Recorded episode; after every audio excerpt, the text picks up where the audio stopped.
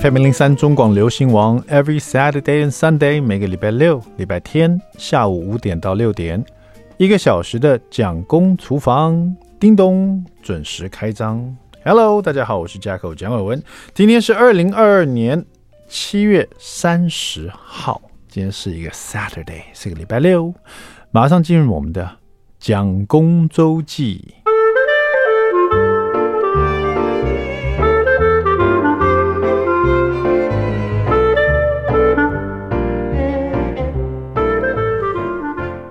那天在家里吃饭的时候呢，这个我们家的最小的小儿子啊，Layton 很开心的跟我说：“爸爸，你听我唱一首歌。”他就唱得很开心，从头唱到尾。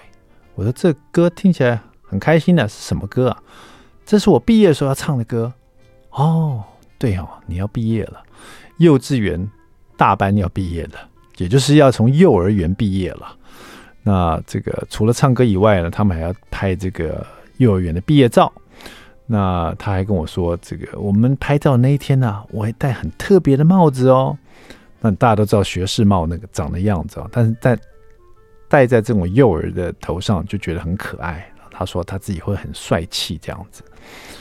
那后来我就把这这个事情呢画成一个很简单的小小插画，就是弟弟在这个宣布他要从幼儿园毕业了，就在这个暑假这样子。”那我就心中就觉得，当然也是很开心，可是就有一种不知道怎么形容的感觉，就画成了这幅插画以后，就很多网友开始恭喜弟弟毕业了这样子。那其中有一个很特别的网友，他提到说，他说恭喜这个 Layton 毕业了，也恭喜爸爸也毕业了。我就想说，对耶，其实他毕业了，也代表我毕业了。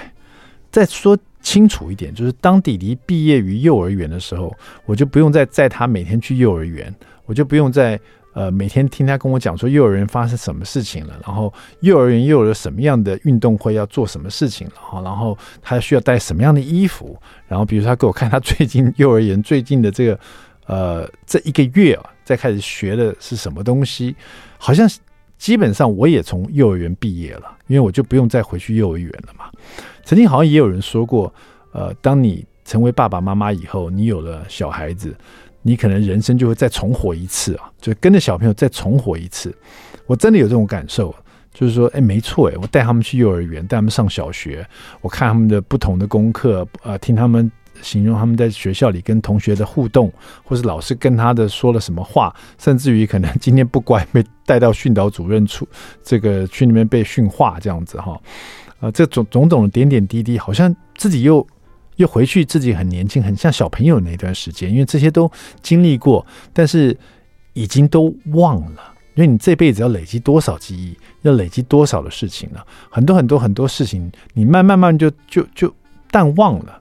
可是不是说完全不见了，不记得了，还是在这个脑海里的深处啊。但是。因为有了小孩，他就启动你的这些回忆，然后你自己也突然想起了很多有趣的事情了，就好像又重活了一遍的感觉，啊，而且也就更特别，因为又出现另外一个小小的你，也不能说是你，这个小小的小小生命，然后他也在经历这个事情，然后所以说他跟你分享的时候，你就觉得特别有趣哈。那我就把这件事跟我爸爸讲，就是讲爷爷哈，那讲爷爷就语重心长的写了一小段东西给我。那我看了，觉得他到他到蒋爷爷那个年龄，因为我现在是五五十岁嘛，哈，那蒋爷爷已经七十多岁了，所以他听我叙述说小儿子从幼儿园毕业这件事情，还有当网友说：“哎呀，你的小儿子毕业了，蒋爸爸就是你啊，也毕业了，也从幼儿园毕业这件事情。”那我就跟我父亲讲这样子，那蒋爷爷就写了这么一段话，从他七十四岁的这种这种。年龄呢？他的感受，他写说，呃，他这是取自于一位很有名的作家，也是曾经是我们台湾的文化部长哈龙应台所写的一段话哈。他是这么写的，他说：“我慢慢的、慢慢的了解到，所谓父母，呃，所谓父女母子一场，只不过意味着你和他的缘分，就是今生今世不断的。”在目送他的背影渐行渐远，你站立在小路的这一端，看着他逐渐消失在小路转弯的地方，而且他用背影默默的告诉你不必追了。那这是我父亲写的，我当时觉得好像蛮有感觉的。因为因为自己你做做人家儿女的人，你你你会觉得说，你慢慢长大以后，你就想有自己的朋友、自己的呃交际圈，然后呢呃交友啊，然后可能自己的世界，呃，甚至于可能你会经过一种那种我自己还印象很深刻一种呃叛逆期哦，就是想要离开这个家。尤其当时我们移民到美国去嘛，那美国就是十八岁以后就要住到就会搬出去住。所以就特别想说啊，一定要搬离这个家，不要跟爸妈住一起了。不想再听爸妈念我，不想听他们讲的话哈，不想要住他们布置的家里面，想有自己的天地这样子。这就很印证了这一段话哈。这写的就是。对我，我看到我小朋友从幼儿园毕业，然后接下来他们会从小学毕业，在他们从中学毕业，他们有好几个毕业，还有在高中，呃，我不知道是不是还有教高中的，但是到大学也要毕业，对不对？然后再就进社会，那么一直一直不断的有这种人生的一个阶段哈，所以也有网友说啊，恭喜啦，这个小儿子从幼儿园毕业，接下来还有好多的毕业。要跟他一起经历啊，但是我突然觉得，对，这每一段都会有不同的感触啊，因为当下的他跟我都会不一样啊，我们对人生在人生路上的这个年龄都不一样，感受完全也不同啊。但是龙应台就是我们的前文化部长所写的这段话，也真的很有感觉，因为我们跟小朋友的缘分，或是我们跟我们自己爸妈的缘分呢，其实这个缘分就就是我们就是这个走在今生不断的在。渐行渐远哈，因为我们会有自己的世界，丰富了我们世界，丰富我们交友。比如说，以前我可能住家里，现在呢，我自己有自己的家庭，可能一个礼拜陪陪爸妈一次，或是呃一个礼拜去找你爸妈。呃，以后我的小朋友现在每天他跟着我在一起，总有一天他会呃有自己的小朋友，呃也不是有自己的小呃朋友了，然后有自己的家庭。就像我大儿子，他现在小学了，他现在下午的时间，他都想跑下去跟朋友。去玩哈，也不见得想要爸爸跟他一起去了。可是我清楚的记得，他刚开始学骑脚踏车，想要出去外面玩的时候，他骑脚踏车一个转角没看到我，我只不过稍微慢了一点，他就哭了。他没有看到爸爸，他就哭了。但是这件事再也不会发生了，因为现在他是希望我，爸爸，我现在可以自己走去小学校门口，你可以不要再送我了。因为他怕其他同学看到觉得很奇怪，所以每一段的这个过程都不太一样啊。所以最主要是我们要好好的珍惜我们跟父母、跟儿女的这一段很棒的缘分。OK，接下来我们休息一下，来听徐佳莹的这首好歌，就叫做《切割》。听完这首《切割》，马上回到蒋公厨房。I like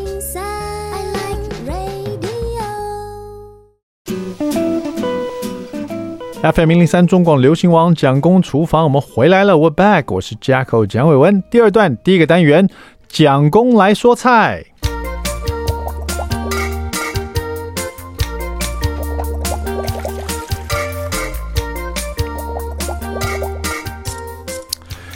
小朋友一定都很喜欢吃披萨哈，可是因为正好我的大儿子他对这个麸质过敏了，所以他就不能吃这种小麦的这种，比如说这个饼皮啊，或者是面包啊、吐司啊、馒头啊、面条啊，小麦做的东西真的非常多哎，所以这个最近他都不能吃这样，他又很嘴馋呐，所以最近我就想说，有什么办法可以让他吃到他喜欢吃的东西啊？我就看到哎。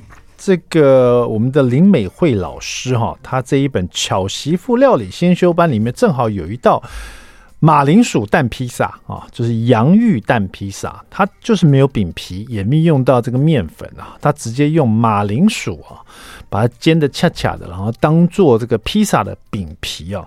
这样做法蛮不错的，就是给一些没有办法吃有麸质的哈，或是用这个小麦啊，或者是这种面包啊这种的小朋友啊，就可以来吃这样子的一个蛋披萨。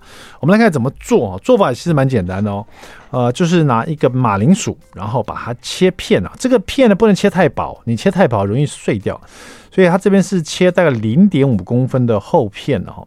然后像甜椒类啊、青椒类啊，都把它切小丁啊。尤其是虽然我们要这个甜椒、青椒的颜色啊，但是你知道，有时候小朋友就是不太喜欢吃甜椒跟青椒，所以你把它切小一点点，或切丝啊，他们就比较容易接受哈。那披萨上面呢，你喜欢的料都可以切丁把它放进去哦。那这边呢，哎，这个我们的美惠老师还放了这个蘑菇哦，把它切片。那我想你喜欢吃任何的菇类，也这时候也可以把它切片放进去，或者可以用培根呐，反正。你喜欢披萨上面有什么料哈？就算猪血糕，你都可以把它放上去哈。那这边基本的配备就是马铃薯去皮，切成零点五公分的厚片，当做饼皮。然后所有的甜椒类的，不管是红黄甜椒、青椒，都切成小丁。蘑菇把它切片备用。那这边呢，做的是有一点海鲜披萨，所以这个是用虾仁哈，就虾子去了壳以后去头，然后把虾肠呢呃肠泥把它挑掉，然后背上划一刀这样子啊，先划一刀了，然后再把肠泥擦干净，然后呢再加一点点盐，然后再加一点黑胡椒把它抓腌，最后再加一点点的米酒这样子哈，然后所有的料都备好了。那这边是用，就像我说，这边是用虾仁啊，你也可以用。比如说培根啊，或者其他的肉类都可以哈，或者用香肠、热狗都可以哈。好，那这个我们来看这个马铃薯的零点五公分厚片怎么变成饼皮哈？就是热平底锅，然后加油哈。这里的油啊不要太吝啬哈，因为我们要把马铃薯煎的恰恰，至少一两大匙这样子。然后就要把马铃薯一片一片的放进去，然后就在这个平底锅里面煎哦。呃，煎到这个马铃薯两面都上色，也就是说，如果你油用的不够多，你一面上色，你要再翻面啊，再再煎炸另外一面哈，让它都上色，有点这种金黄酥脆的感觉哈。等到马铃薯呢煎熟了，而且煎上色了以后呢，这时候呢，你就用这个大概是四颗蛋，因为你要做个蛋披萨嘛，四颗蛋啊，把它打匀了。然后把蛋汁呢淋在煎的恰恰的这个马铃薯片上面哈，因为这马铃薯片你是铺满了你的平底锅底啊，等于当个面皮哈。但是呢，马铃薯你就算怎么铺的满，它一样都有空隙嘛，对不对？这时候你的蛋汁呢倒进去以后。蛋汁会凝固所有的东西，所以只要有蛋缝隙地方，蛋汁通通都无孔不入，通把它凝固起来。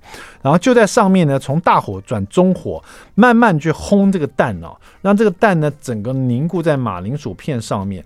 等到凝固差不多以后呢，就在上面把不管是青黄甜呃红甜椒啦，这个椒丁呢撒上去，然后再把你的蘑菇片呢也撒上去，然后这时候呢把这个虾仁呢也放上去。然后最后呢，就可以再撒起司丝哈。然后这个虾仁呢，其实有两种做法。如果你要它这个味道更香的话，其实你在煎这个马铃薯片的时候，你可以先把虾仁先把它煎熟、煎香、煎上色，然后取出来，最后放在这个蛋汁上面，就蛋蛋的上面，然后再把所有的料都放上去，再撒起司啊。或者你也可以用烫的。把这个虾仁把它烫熟了，最后把它放到上面，那这样是最安全的做法。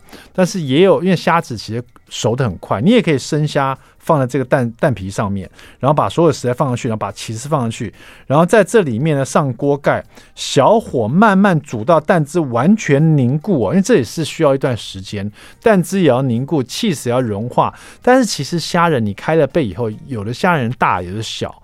我们也不确定这个它是不是可以完全熟透啊，所以我的建议是，要不然你就事前就把它煎熟，要不然你就是把它烫熟，再把它放上去。这样子呢，你只要等到蛋凝固了，启示融化了，你这个马铃薯就是洋芋蛋披萨就已经完成了，不用担心虾熟了没有，好不好？好，那今天呢就跟大家讲这一道收录在我们林美惠老师的巧媳妇料理先修班，在这边先恭喜我们林美惠老师，据说他要出他的封笔之作了哈，哇塞，我们当当时在趋势一定要好好来访问我们李美惠老师哈，先恭喜他这个剧作马上就要这个出版了哈。好了，我们稍微休息一下，待会马上回到蒋公厨房。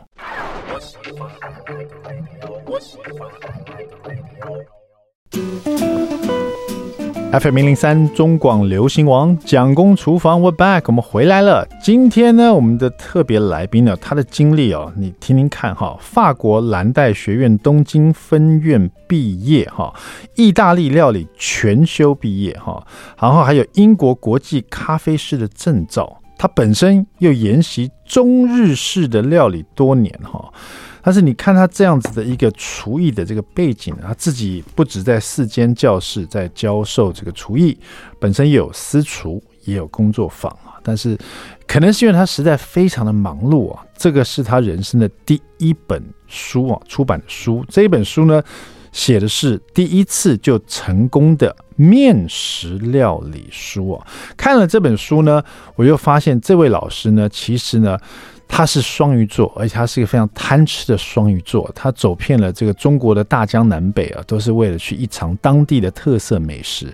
然后他这么深厚的一个这个呃呃美食的底蕴呢，加上他的厨艺啊，又不管是意大利也好啦，不管是咖啡饮品也好啦，或是法国蓝带学院也好啦，他今天这本书呢做的，你翻开来看，有很多我们中式的，不管是葱油饼啊、面条啦，类似猫耳朵。多这样的东西啊，那就哇，他真的是，他真的是太贪吃了，他什么都爱吃，什么都爱做啊，一直跟大家分享美食的文化。我们今天连线的是静格格老师，静格格老师，格格你在线上吗？在在在，蒋工你好，静静格格老师啊，你好，你好，这真的是你第一本书啊。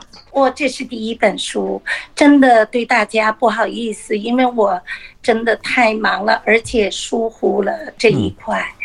在之前也有很多出版社和教室让我写书，可是真的一直延宕下来。那因缘际会，透过水牛书店的店社长，呃，赵怡姐介绍时报，啊，说你一定要出一本书，嗯。这样才有了这这本书的诞生。是老师，这可能是因为是你的第一本书啊。虽然我看这本书其实扎扎实实的，真的是只要看了你这本书的分解图和你详细的介绍，真的是做这个面食啊，是不管是做包子、葱油饼到面条是不会失败。但是这一本书的前面啊，有一篇你自己的介绍，有关于我是来自北京的静格格，以及你的跟这些美食的结缘呢，哈。这些故事啊，呃，真的很丰富，而且很引人入胜的。包括你这个一颗饺子的这个启发哈，就是呃，你小时候对这个美食，尤其这个中式的饺子，给你的这种这种。我不知道是一种美食的启发，或者让诱导你后来变成走上厨艺之路吗？哎，基本上是因为我从小啊就喜欢料理，其实从我小学的时候就已经显现出来了。嗯，呃，那时候呃比较中国还是物资缺乏，嗯，那我在北京，因为父母的原因，还算是没有受到太多的影响。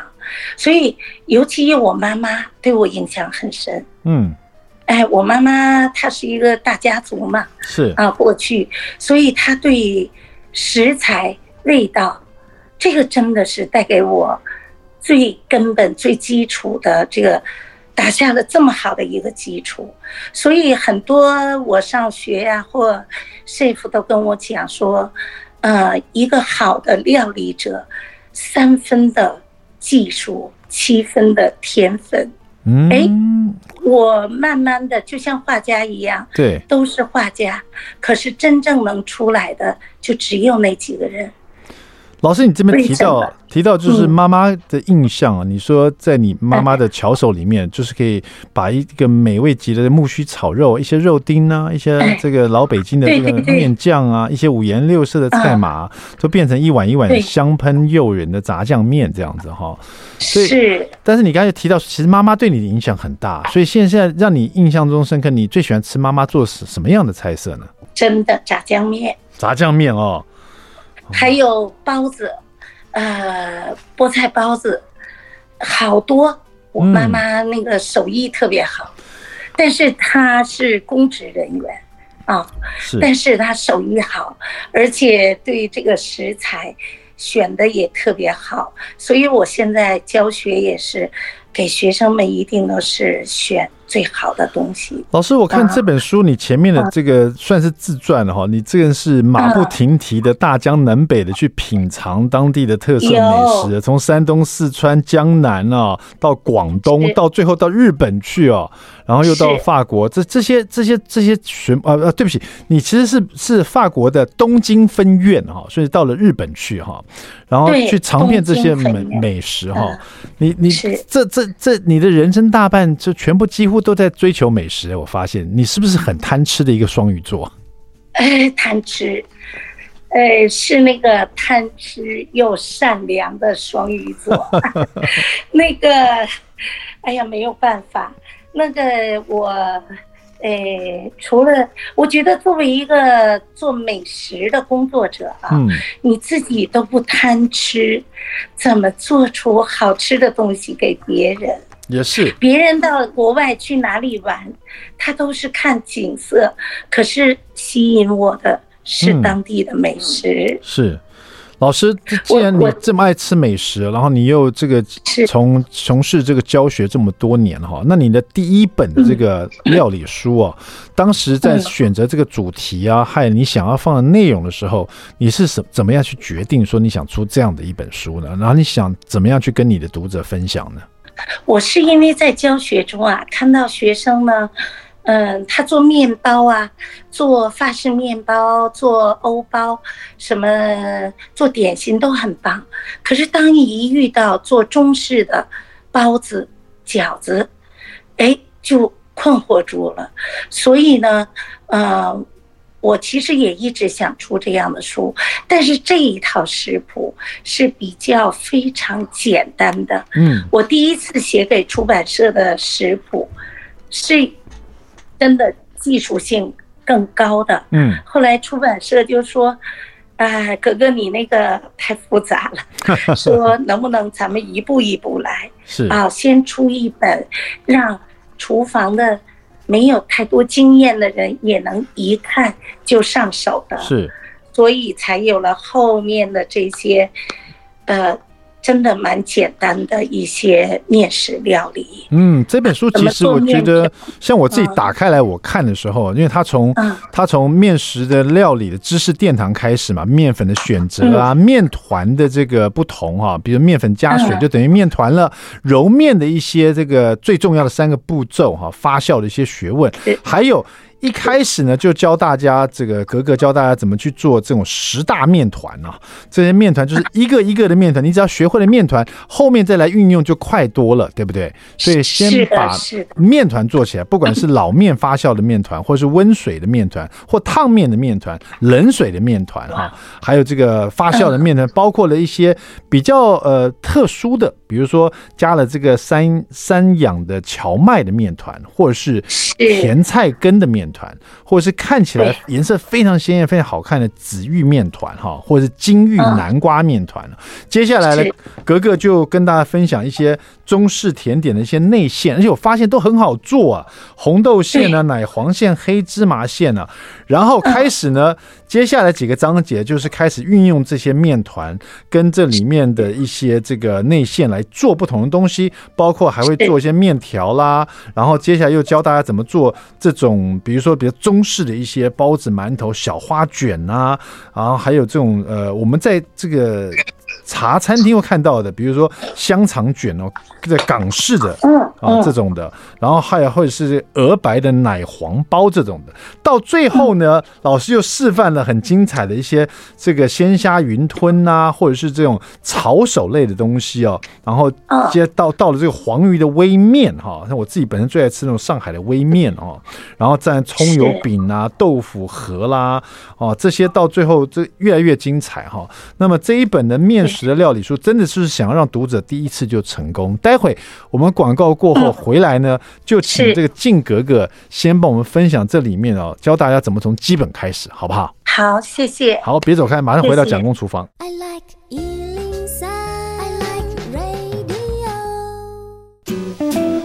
FM 零零三中广流行网蒋公厨房，我们回来了。今天我们访问的是静格格，这是他第一本料理书哈，叫做《第一次就成功的面食料理书》。但是他本身呢，不只是在四间这个教室教厨艺，而且呢，这几年下来哈，他自己有私厨，有工作坊，他真的是走遍大江南北，尝遍了各式各样的美食。自己本身也是一个非常贪吃的双鱼座，而且他说很善良。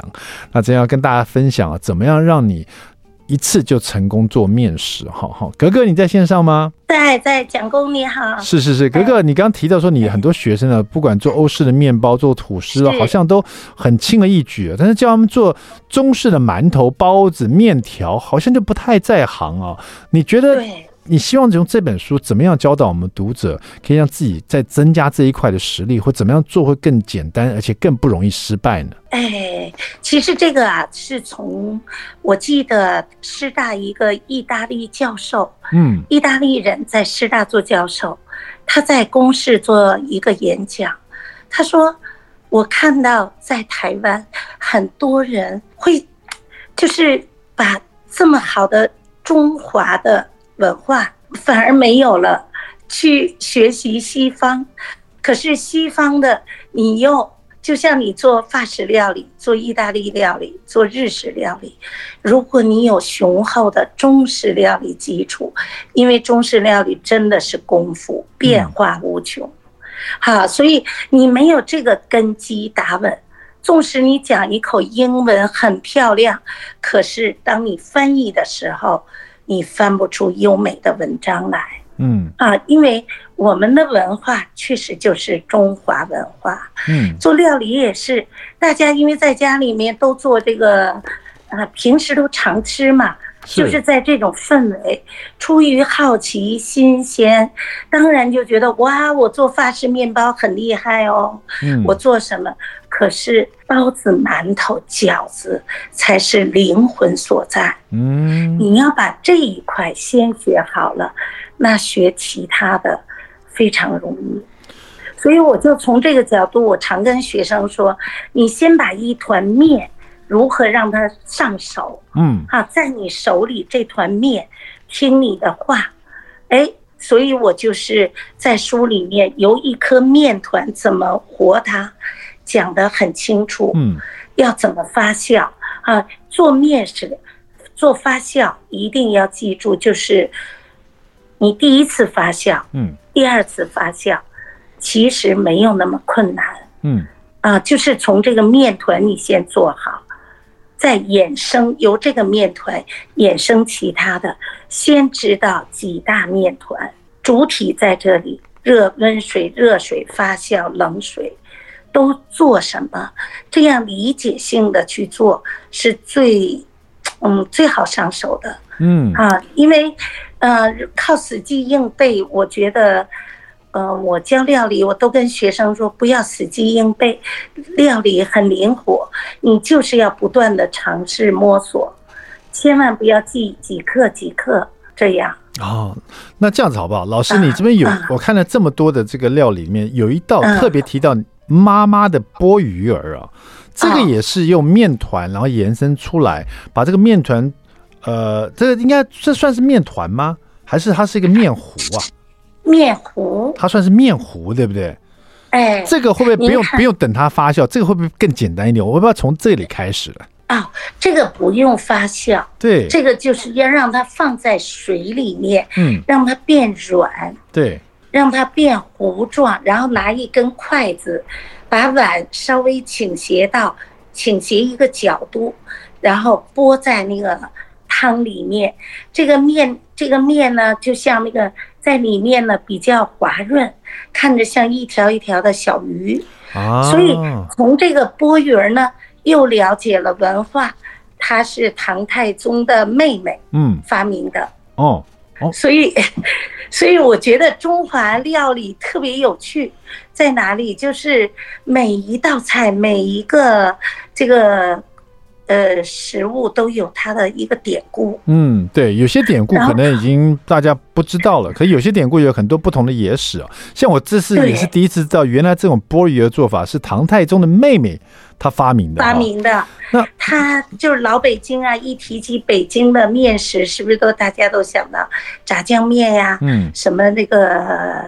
还有那个疙瘩汤啊，这些，嗯、可是钵盂儿才是也是北京的一道面食风景。嗯，老师，你这边讲到的是这个呃，嗯、你是说用你这边因为大家没有这个这本书在手上的话，可能不知道这这个钵盂儿老师是特别用中粉啊跟菠菜汁啊。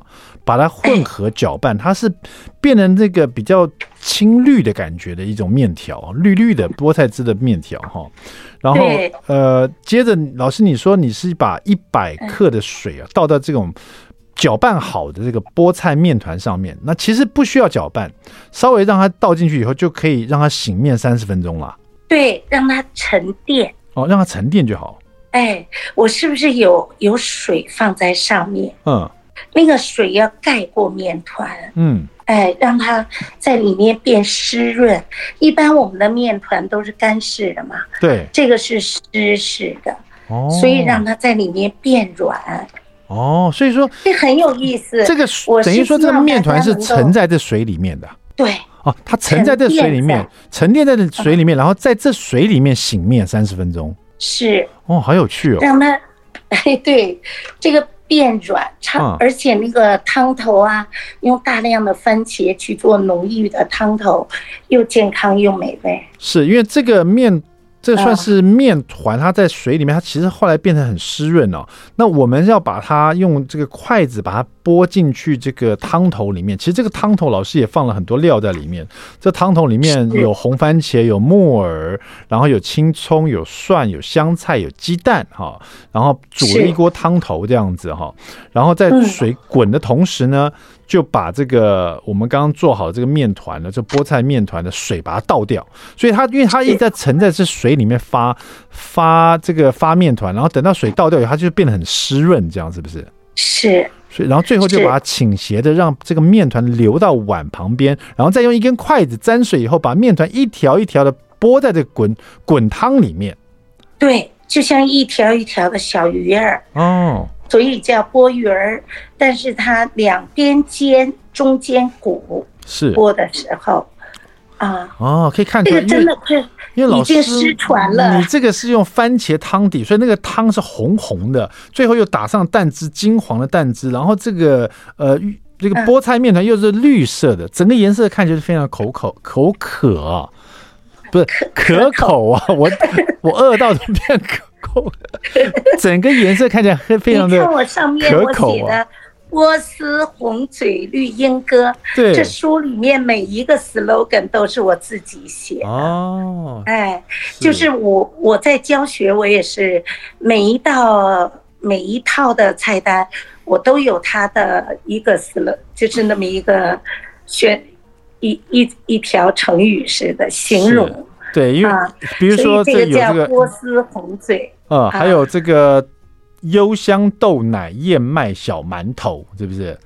啊啊，还有看老师，你还有写过地中海上火焰菜。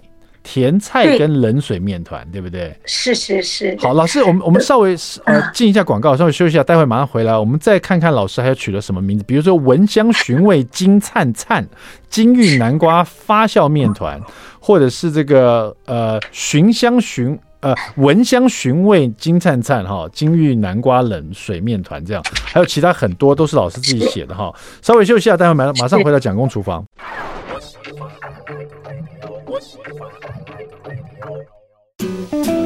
FM 零零三中广流行网蒋公厨房，我们回来了。今天我们连线的给是我们的这个静格格哈，他出这本第一次就成功的面食料理书，是由时报帮他出版的。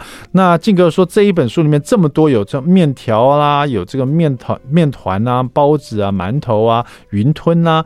但是如果说读者他希望读者先做哪一道呢？然后让自己更有信心，或者一做一吃就会觉得非常好吃呢？格格，你觉得大家应该先做哪一个试试看？哎，我觉得大家都喜欢吃葱油饼。嗯，好，那我们这个葱油饼呢，我又加入了一些其他的元素。嗯，啊，有别于外面吃到的葱油饼，那大家可以先从葱油饼试一下。可是这稍微有一点难度。嗯，啊，但是尝试。那老师，你觉得大家在做这葱油饼应该多注意什么地方才不会 才不会出问题呢？然后就可以一次成功呢？葱油饼做饼类的东西，要先理解饼类的面团一定要柔软，嗯，所以它的含水量都高于馒头、饺子这些东西，所以它含水量非常高，做出来的饼是软的，嗯。但是呢，其实像我们做饼不一定都用烫面热水。其实小时候我们都用冷水做，冷水做出来的饼，到第二天它还会软。哦。可是你烫面做出来的饼，到了第二天它就变硬了。嗯，OK。啊，那我们葱油饼就是我有让它变成翠绿色。是。啊，然后我那个起的名字叫雪花香草四芬芳。就是。里面好多的，就双鱼座浪漫呐、啊，嗯啊，什么都要给他一个意境。我觉得做美食，你不要想它做美食，一定要把它想成是一件多么美好的事情。嗯，你把任何事情往美好里去想，心也纯净了，做东西也做得开心，不会觉得枯燥乏味。没错，所以大家呢，如果拿这本书呢回去，就先翻开这个这一页哈，先做雪花香草四分方雪白温水面团所做出来的格格的碧玉葱油饼哈。今天特别谢谢我们的静格格接受我们的访问啊，希望大家拿着一本第一次就成功的面食料理书，在做呃任何的面食之前，先拜读一下格格前面呢，为了美食所走访的这个大江南北的很。动人的故事，而且边看了肚子就边饿了起来，然后就可以可以翻后面的这个料理来做了哈，就可以开始启动自己的美食之旅了哈。谢谢我们的靖哥哥，谢谢谢谢蒋公厨房，我们下次再见，拜拜。谢谢。